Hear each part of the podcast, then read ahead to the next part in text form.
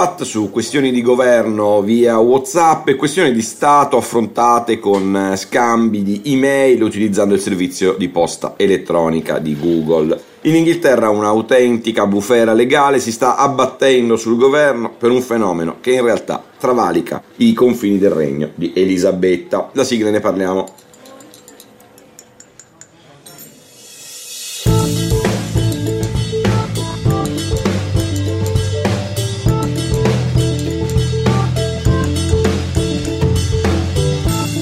Good Law Project, un'associazione no profit inglese, convinta che i membri del governo e del sottogoverno di Sua Maestà non dovrebbero usare servizi privati di chat e email per questioni di carattere pubblico e che viceversa tale pratica sia straordinariamente diffusa a tutti i livelli dell'apparato pubblico. Secondo l'associazione, che ha appena promosso un'azione legale nei confronti di molti esponenti del governo, il ricorso a WhatsApp, Gmail e decine di altri analoghi servizi di messaggistica e posta elettronica da parte di componenti dell'esecutivo e dei loro staff per affrontare questioni di rilevante interesse pubblico non è solo sbagliato, ma assolutamente illegale, perché minerebbe alla radice alcune delle garanzie che la legge riconosce a cittadini, media e società civili in particolare in termini di accesso a tutti i contenuti connessi all'attività di chi amministra il paese. Le contestazioni di Good Law Project in effetti non sembrano infondate né nei fatti né in diritto.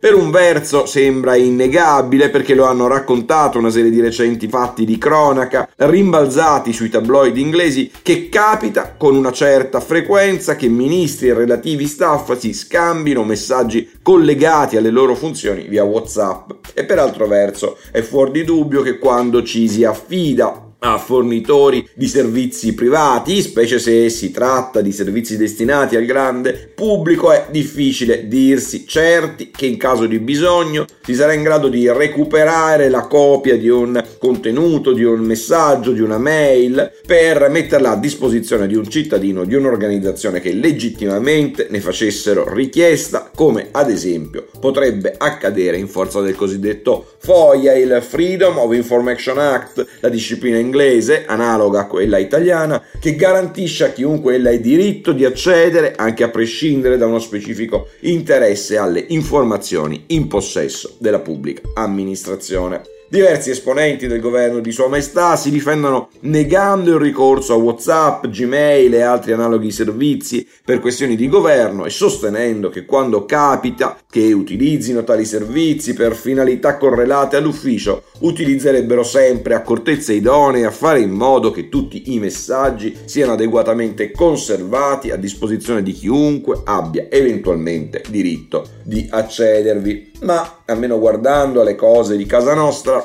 prendere per buona questa tesi non è facilissimo. Non resta che stare a vedere come andrà a finire la vicenda, ma frattanto forse vale la pena porci qualche domanda e cercare qualche risposta anche da questa parte della manica, perché chiunque conosca qualcosa delle cose della politica e delle istituzioni sa che in effetti lo stesso vizietto, per carità, semplicemente per una questione di comodità e senza nessuna malizia, è diffuso anche tra gli occupanti delle nostre stanze dei bottoni. E che in Inghilterra alla fine abbiano la meglio gli attivisti di Good Project o i membri del governo, il problema esiste e in qualche modo va gestito e affrontato, anche perché a prescindere dalle conseguenze connesse all'eventuale incapacità dell'amministrazione di adempiere a una legittima richiesta di accesso da parte dei cittadini, in molti casi per questa via si finisce con il consegnare contenuti anche sensibili in una dimensione di sicurezza nazionale e internazionale e comunque una miriade di dati personali fornitori di servizi privati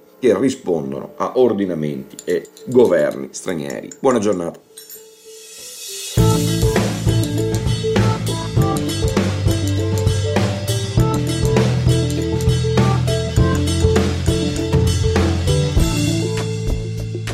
Governare il futuro di Guido Scorza è una produzione Jedi Visual per Huffington Post. Sigla Indie Hub Studio.